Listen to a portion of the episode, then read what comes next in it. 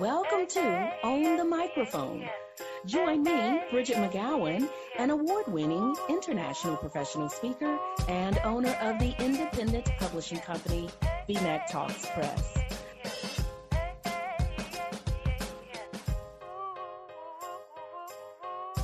Hello, everybody, and welcome to today's episode of Own the Microphone. Bridgett here in the studio. In the studio, really? Yeah, we're going to say I'm in a studio today. In the studio with Monique Maley. Monique, welcome to the show. Thank you so much for having me. I'm excited to be here today. It's going to be a lot of fun. I truly believe this with all that is inside of me. Now, Monique, how long have you been a professional speaker? Oh, Lordy. A professional speaker. That's a really good question. Um, I, I think that, so my first professional job was as an actor. So I don't know if you consider that uh, professional speaking. I do.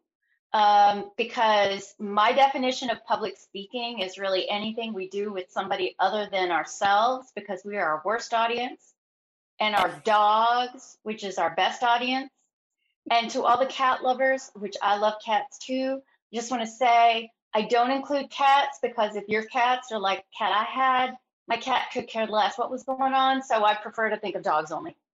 Um, and so I think, you know, if we, if we go back to that, my first paid acting gig, I was eight. Um, after college, when I started, I was 22. Um, and we don't have to talk about how old I am now, but it's a lot of years in between. Okay, eight. My goodness. Now, I don't want you to think back all the way to the age of eight. Not that that would be that far back, probably 10 years ago. I don't want you to think back to the age of eight, but think back to one of your first speaking engagements, whether it was on a stage, whether it was in front of a camera for a production. Think about that engagement or that speaking performance and then think about one of your most recent ones. What would you say is the biggest difference between the two? It's an interesting question. I think that what i would love to do is use the example um, especially because we're all in this world um, the first time i had to be on film versus the you know on stage and i was in my 20s and now, because now my speaking is all virtual, I haven't been doing in person speaking for almost two years now, as we all know. And it really is such a different medium. And I, and from the outset, um, I for as as natural as it felt for me to be a speaker, um, in person, on stage, all of that. Uh, the minute I got in front of a camera when I was young, it just, I felt like a fish out of water. And I think that even though speaking for me has always been something that was really comfortable, I think that the new medium um, put me in a position that I think a lot of my clients find themselves in. Those people, or maybe some of your audience members who aren't comfortable or naturally comfortable with this sort of thing. And I think the difference between then and now is twofold one, I was very much in my head in that I spent most of my energy thinking about being uncomfortable. And that doesn't read well, right? The audience doesn't know why you're uncomfortable. You may be uncomfortable because your shoes are too tight or because you're bullshitting your way through a speech um, or just because the technology freaks you out. But whatever that reason is, if it's in your head, that's your reality. Um, now the difference is that not only am I not in my head, but I am also much more comfortable with the tools um, and how to use them effectively. And part of those tools, which I was always very comfortable with, even from a young age, was my body, my voice, my energy, those things that we do to bring to a, a speaking engagement when it's live and in person. Um, and now I know how to master that using this tool, this additional tool of the camera, which was something when I was young and starting out in my 20s, I, I really didn't know and wasn't comfortable with. Mm. You said that if if something is in your head it's your reality and like you were saying the audience has no clue what's going on inside of your head they just know there's somebody up there that looks a hot mess and they don't they don't or sounds a hot mess they don't know right. if it's small shoes they don't know if it's because you broke a button on your blazer or the technology wasn't working it it reminds me of something that i've said before what gets your attention is what will get the audience's attention. So if you do have a tech fail and you're sitting here and you keep talking about, oh, you know, the XYZ slide was supposed to be up, but now it's not, and this is glitching, and that's a problem. And you keep harping on that as oh, opposed yeah. to just going on with your content. Whatever gets your attention gets your audience's attention. Oh, so, completely.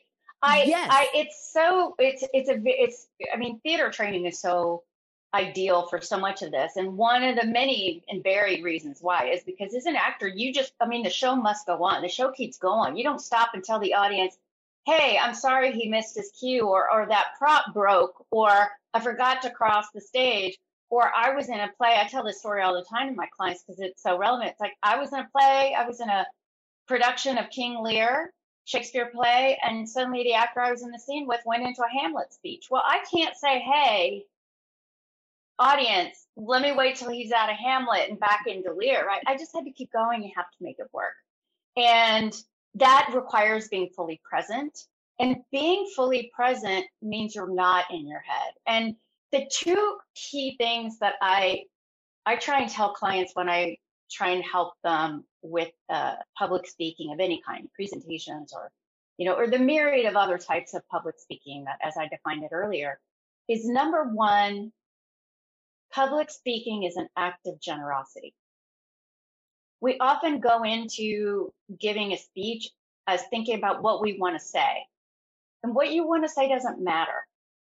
What matters is what the audience needs to hear. And if we go in there with the mindset of I want to share this information. I can't wait to tell people about this exciting opportunity. I want to make sure that when they hear this bad news, um, that it doesn't, you know, demotivate them or whatever it may be. And if you go in there with an act of generosity, by your very nature, you're going to get out of your head because your energy is focused on your audience and not on you because that negative energy swirling around in your head is not going to serve you. It's certainly not going to serve your audience, but ultimately comes back and doesn't serve you. And even when you're running meetings, you are not you're, you're still doing a presentation. And so when sure. you were talking about delivering bad news, it makes me think about how many CEOs or division managers or what have you have had to get up in front of their teams, in front of their employees, and deliver bad news. But when you come from a place of generosity where you say, yes, uh, Q4 wasn't all that fantastic. Here's why it wasn't great, but this is what we're going to do differently. This is how right. we're going to shine a light on the future. So when you go in there thinking about how do I uplift? How do I help them see past the present if the present isn't so beautiful? When you get outside of your head and really look at speaking as not just giving information, but bringing about some kind of a transformation. It Absolutely. just changes things. Completely. And, and ultimately, it's not only great for the team or for the audience that you're speaking to, it comes back and serves you in the end, right? This generosity, like all generosity, does pay dividends to you. And, and I think of it as you know, for those uh, in your audience who are a parent, if we're in a situation where the child is scared, right, we want to reassure the child.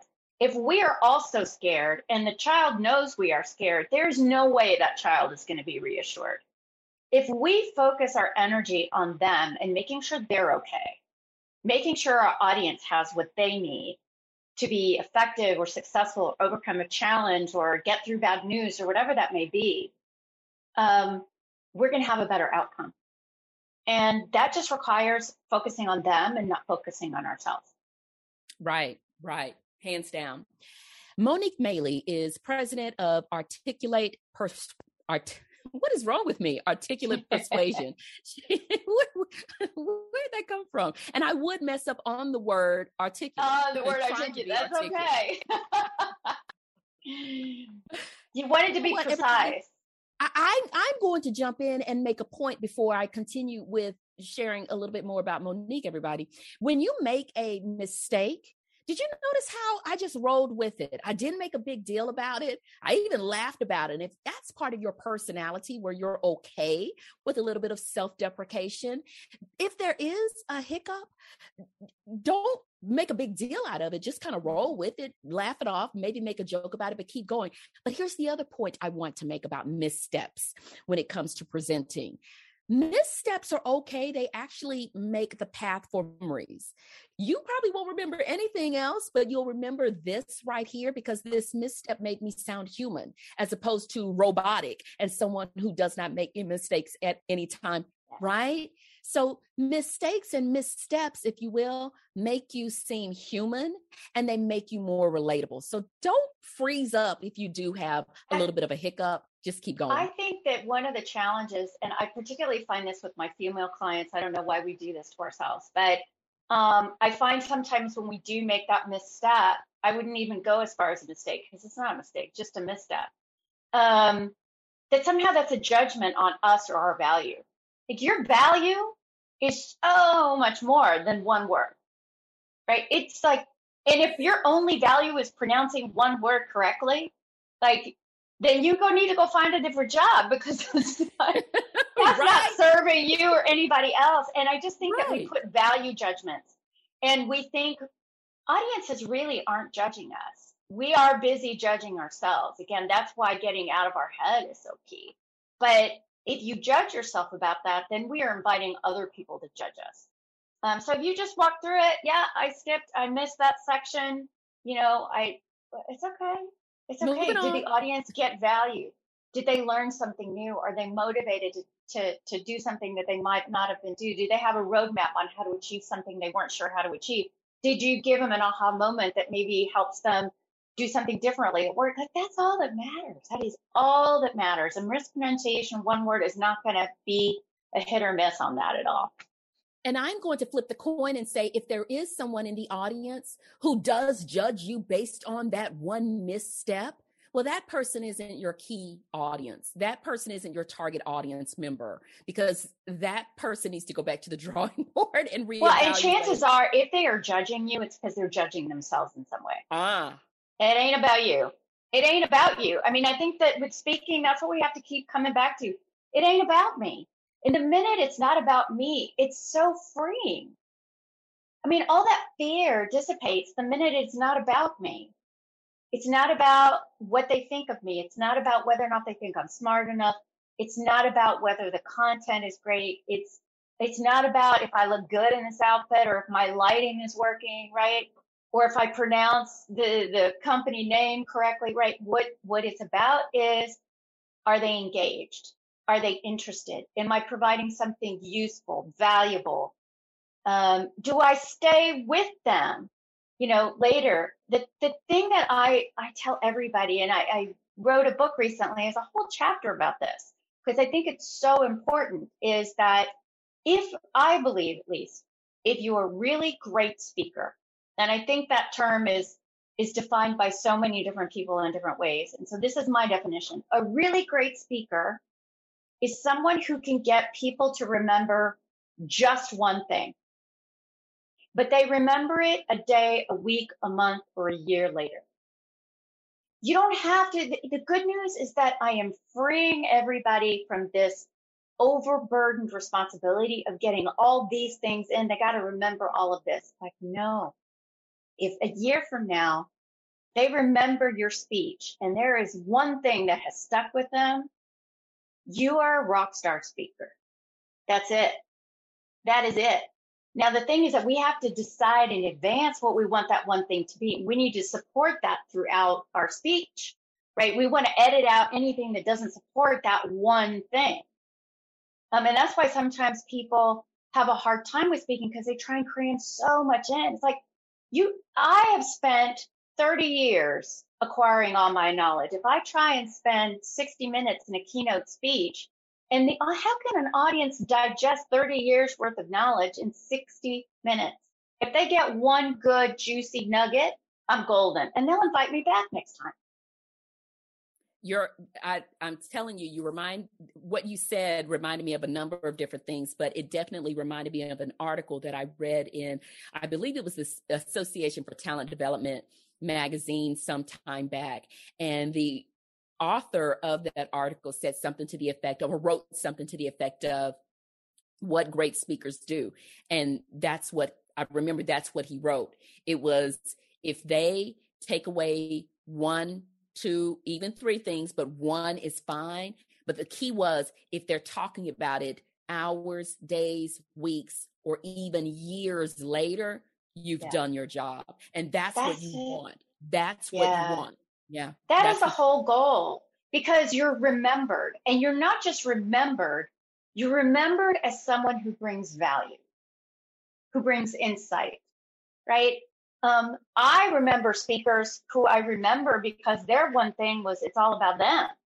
And if you were to print up their speech and pull out every time they said, I, me, my, that is the only thing that they conveyed to me. And my memory of those people are not of a great speaker, no matter how successful, quote unquote, uh, you know, by society's definition they may be. They just came across as a stuck up, self absorbed, you know, whatever. And if that's what you want people to take away, then I can't help you.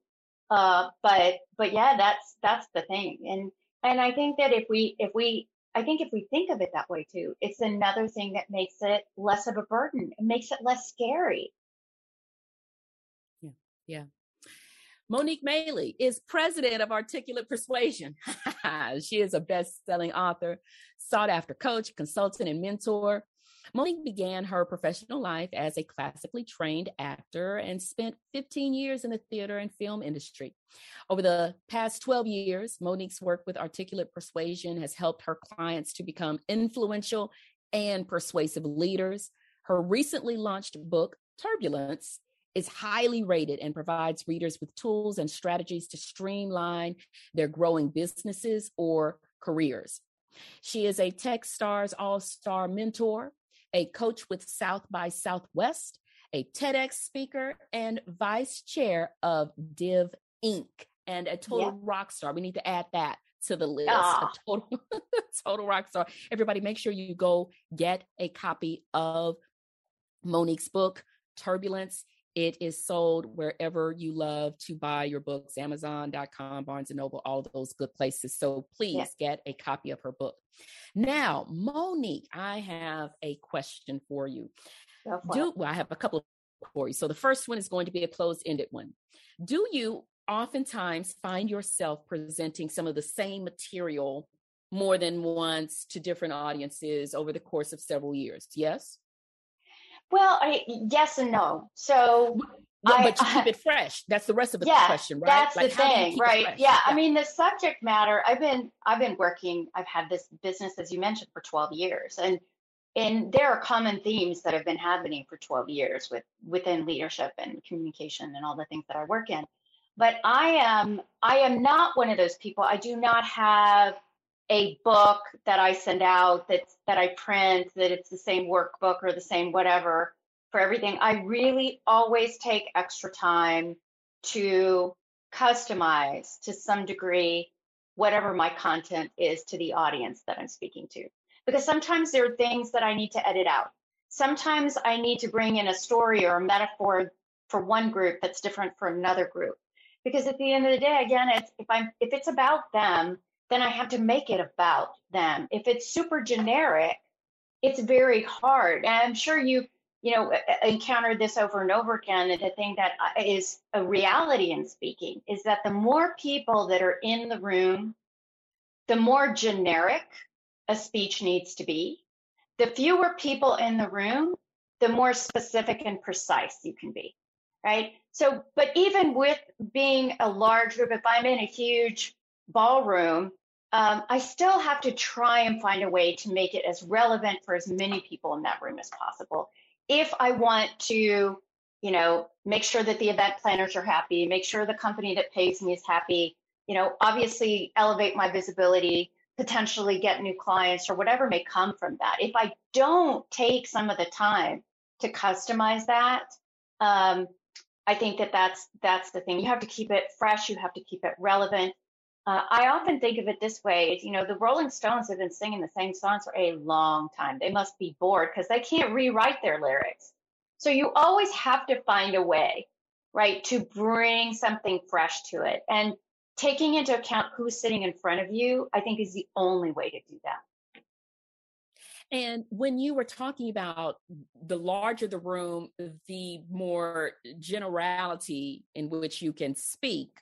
Presents mm-hmm. itself, but you still want to find something specific, some kind of way to tailor the message. Here's what you do think to yourself, well, why did all of these people come together? There's some commonality, although it might be a room of 20,000 people, but there is some common theme that brought them together. Is it the purpose of the conference? Was it the location? Is it their industry? Is it mm-hmm. so figure out what is that common strand? And event planners through. are your friend with this. They whoever. Hired you, you go back to them and say, What information can you give me about this audience. Can you tell yep. me who was speaking last year and which speeches were well received and well attended? Um, what are the demographics? Is it mostly women? Is it mostly men?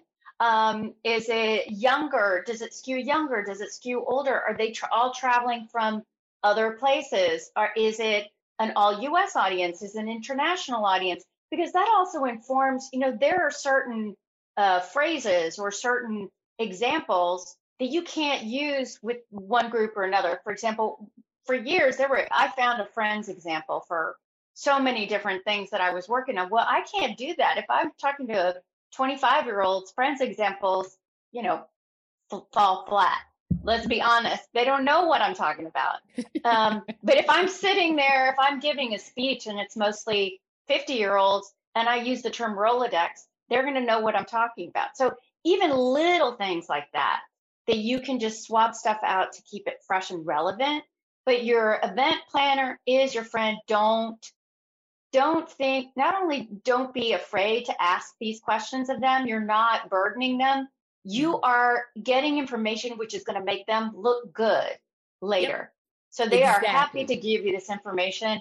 Go ahead and ask.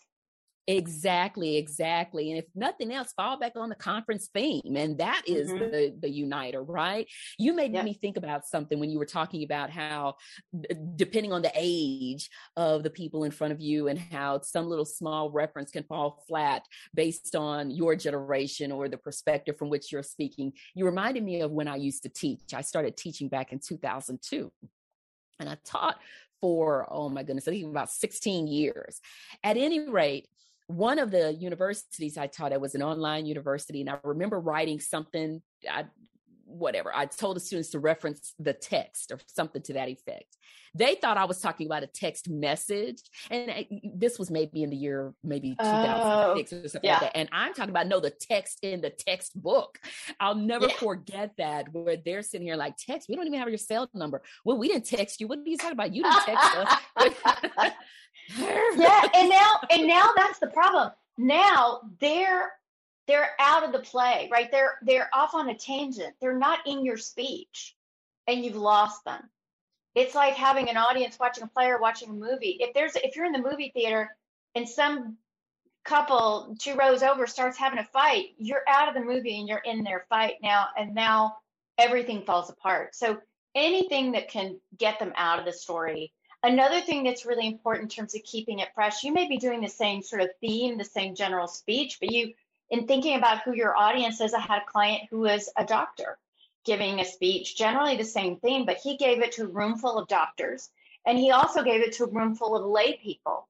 Well, he couldn't talk about it the same way because his colleagues they had a language that these lay people didn't have. He could have shortcuts with them what was important to them was a bit different than what was important to the lay audience.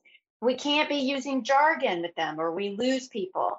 All these sorts of things. Now that sounds hard, but actually the minute you sit down and you instead of the first thing people do when they want to do a speech is they open up a PowerPoint. And I'm just going to ask everybody in your audience if you've been told you have to or you want to go give a speech, please, please, please, please, please don't open PowerPoint because that is not your speech. You have to decide what your one thing is, outline what supports that one thing. And if you need to create a deck later, that should just be your supporting materials. I think of a deck like the backup singers to the main singer, right? People do not buy the tickets to see the backup singers. That's just to add a little color and context and reinforce something. Um, so again, love- I free you from PowerPoint and Keynote. I love that analogy. I was on a podcast recently and I remember being eh, eh, having a question about PowerPoints, uh, slide decks posed to me and my opinion on them. And I said, they're great if they're done right. But here's my big point when it comes to PowerPoints and keynotes and any kind of slide deck there is nothing more electric, engaging, energizing, exciting than you. So I need Well, and if it could all be that. put in a deck, why are you there? Hello? Why are you there? You are the star. You are the star. You're all your AV can fail, and you should still be able to stand there and give of yourself and of your knowledge and of your insight and be meaningful to the people in front of you. If you can put all that information on a text, just email it to people. You save yourself a lot of time and energy. But that's not what people are paying for, right? That's not what people are going out of their way to sit down and listen to.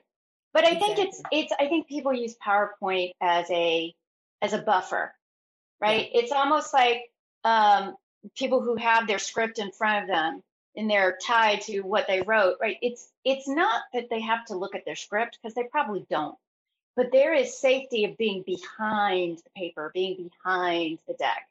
Um, it's the crutch and yeah. I will tell everybody if you do one speech without any PowerPoint or without, you know, note cards or anything, the time you do one well, and well just means you brought value to the audience and you spent your time and energy focusing on them, you will never go back to presentation, you know, the standard presentation thing. It's so freeing and it's so the the feedback you will get yeah the outreach you will get will reinforce right. keeping that up over the long haul.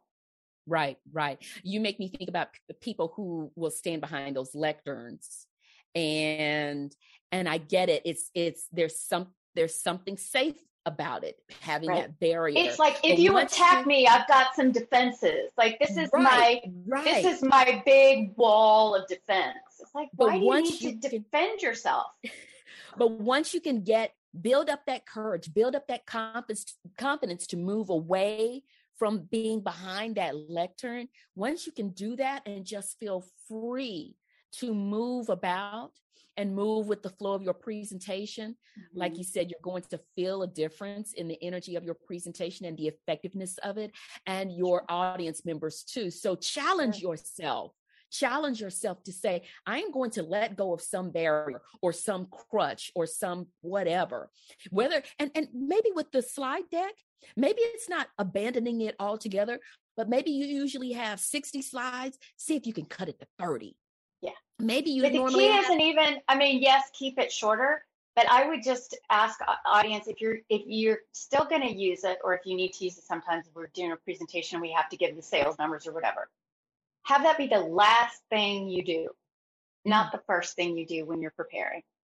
And mm-hmm. when I go to a, when I back in the olden days when I used to go to cocktail parties, I, I barely remember them, but I did used to go to those.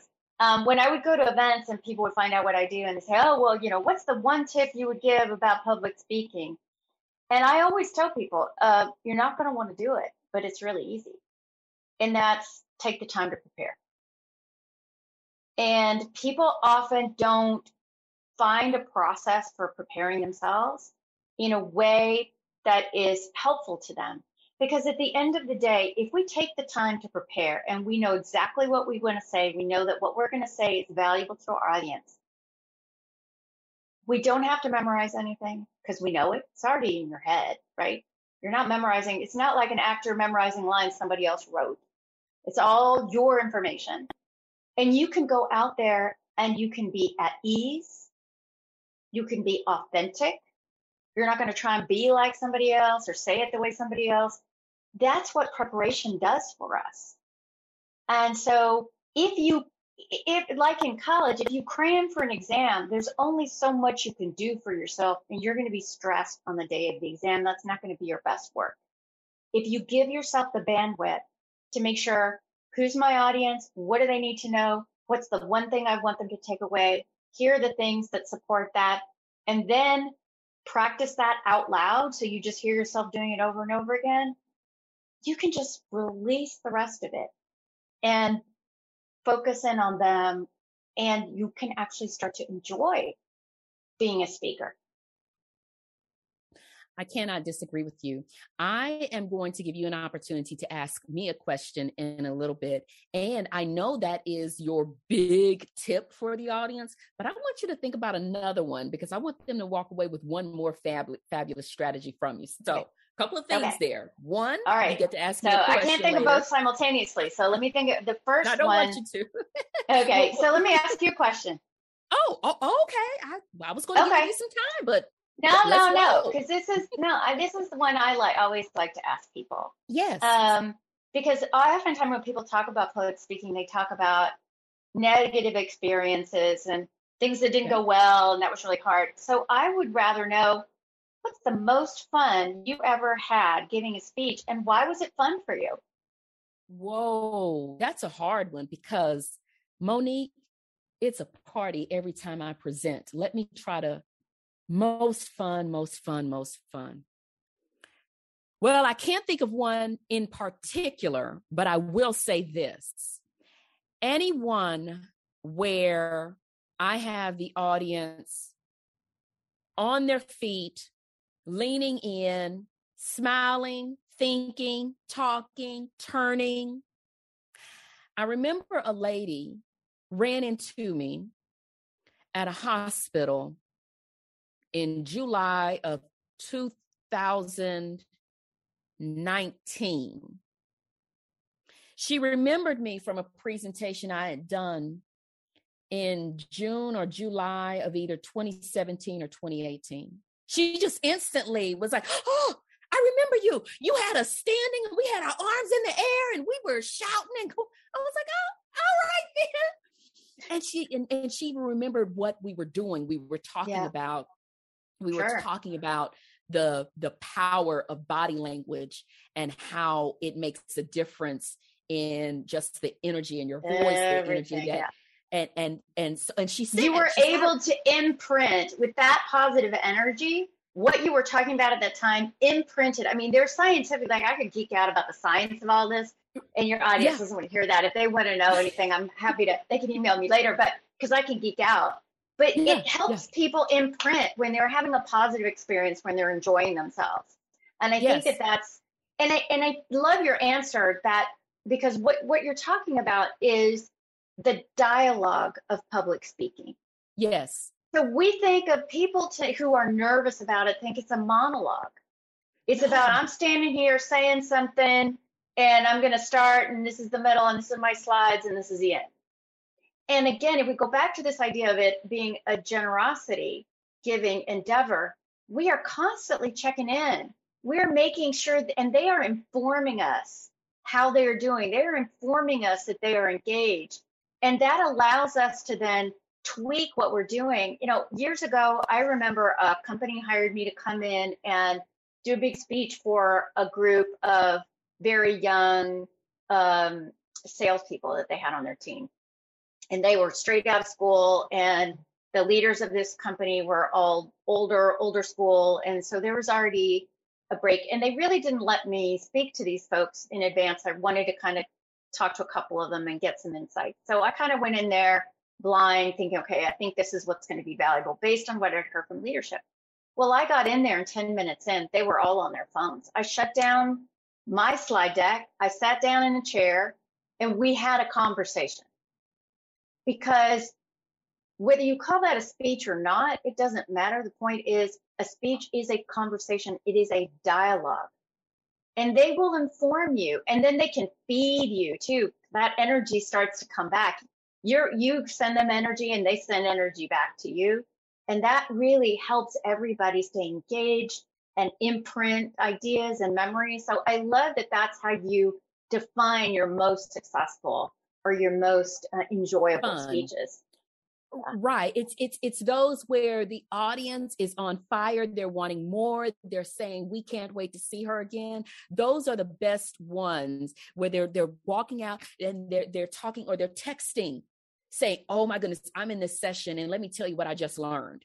Yeah. Or they're they're going back to colleagues or they're reaching out to me saying, "Wow, that session was so great. I I want you to speak to my colleagues. I was at a yeah. conference, and so only a few of my colleagues were there, but I want to bring you into my team because I learned so much. I mean, I took 10 pages of notes or what have you. That's when I feel like I've I've done my job. I've brought value. If you're walking out and you've got all of these notes, you've got all these conversation pieces, you've got all these ideas for what you're going to do differently Monday morning or the next day, that that's what's enjoyable. That's it. That's your one that's thing no that's the thing that's it sticks with them. It engages them. I have right, a client right. who used to be nervous at speaking and we work together and she's amazing now. And she decided that the way she her metric for how successful a speech was was how long the line was of people who want to talk to her after the speech was done there you go i love that metric i love it I love that. I never consciously thought about it that way, but that is gold. That is because if you, sucked, everybody left the room. Nobody came up to you afterwards, right? There was something about it that didn't resonate for them, but because it, it wasn't about you, it was that you didn't bring something that was valuable to them.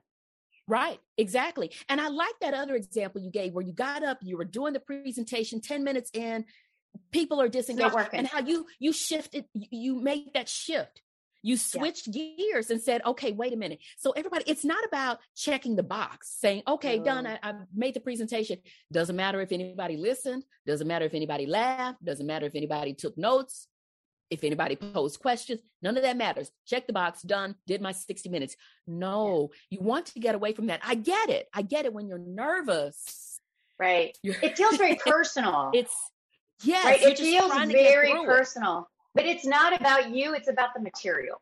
And if when people walk out that. of a play or out of a movie, it's not because of the actors mostly. It's because they don't like the material. So if you can realize that you're not taking it personally, and again, we are all speaking on things that things that we know. So it's not like the information isn't already in your head. You just have to think, how can I tweak what I'm talking about to be relevant to them? What do you usually speak on, Monique? And how how, right. how do you bring the the fire? So interesting. and really awesome. Really, everything I do is communication, but nobody yeah. hires me for that, right? So um, I do a lot of speaking um, at events for women, especially around uh, the challenges in confidence, imposter syndrome, what I call internal mindset or your internal narrative, that conversation you have with yourself and how to have it in a way that's productive for you. So that's one. When it comes to founders of startups, I do a lot of speaking on um, investors, investor pitching, and how to get money. So that conversation of how to get buy-in, how to tell a story, um, how to be clear and and have conviction. So these are all really communication based, but they depend on the audience with which I'm speaking. I do a lot of uh, conversations around conflict and let's figure out a way to engage in this and manage this so that it's productive for everybody. And I am not the motivational, inspirational type speaker. I am, I love to be really tactical in the way I speak. I love to give people like things to go back to their desk and try. That's what is very enriching to me. I am in the process, however, right now I'm going to be doing a TED Talk in March. And it has been a long time since I've given a speech, which is really more personal and much more, I would use the term, it feels very intimate. Um, and it requires a little bit more professional vulnerability than going to the well of the things I know so well and I know I already have so much experience and that I know really value. This is this is new terrain, this is new material for me because I want to make sure it's fresh. And yet, what's exciting is that again, I'm thinking, who's going to be there? How can I, both in terms of the people in the audience and the people who watch these videos later, how can I leave them with a, a new framework, a new idea, try something differently, do something differently that might make the world better? And um, so that's how those are the kinds of speeches. I, they're they're broad, but it's um, the foundations are the same. Exactly, exactly. Everybody, make sure you check the show notes for how to get a free storytelling chapter from Monique's book, Turbulence. Make sure you check the show notes to get the information on how you can get that free chapter, that free storytelling chapter from her book, Turbulence. And then once you read the chapter, go buy a copy of the book. Monique, last piece of advice oh, for Lordy. listeners. Yes, for listeners on how to own those microphones. Gosh, I, you know, I, I don't want to overwhelm people. So I just, I really, I really encourage everybody to see speaking. Well, first of all, you, again, if we go back to this idea, you've already been speaking in public all day long. Whatever you did today, if you left the house, you were speaking in public, or if you were on Zoom, you were speaking in public. So just getting out of that mindset that somehow public speaking is something other than what you already do every day. It's sharing your wisdom, it's sharing your personality, it's sharing your knowledge, it's sharing you um, in a way that is valuable to them. And and if we if we reframe it like that, then there is nothing to be afraid of, right? There really is no fear. If you're afraid of being you, then that is another conversation for a different type of podcast. Um, but I want people to be free uh, because speaking in public can be so valuable. It can be a way to energize, to motivate, to support, to get buy in. Um, it can really increase visibility. It can drive business. It can be a business development tool. There are so many reasons why everybody should be doing it whenever they can. That if we look at it as something full of opportunity and free of fear, then the world gets to share you. And why wouldn't we want that? Mm, the world gets to share you. Figure out what is that one thing that you want your audience to remember? What is that one core message? And then develop your conversation around that and just give them all of you because that's what they want. Oh, Monique Maley, this has been so much fun. It's been great fun. Not every podcast is a, is this dialogue intensive, so I sure appreciate that. It's a lot more fun to um, to be able to have again everything is a dialogue, but sometimes you know there's nothing coming back on the other side. So I'm grateful to you for that. Thank you so much, and I'm uh, help hope this provides some you know good things for your audience, and that they just get out there and do it and don't overthink get out there and do it and don't ever think overthink it. Uh, that should be a t-shirt or a bumper sticker or something a presentation title. Get out there and do it everybody. Monique thank you for joining us on this episode. It has been again an absolute pleasure. A lot of fun. Thank you so much. Everybody, thank you for tuning in to this episode.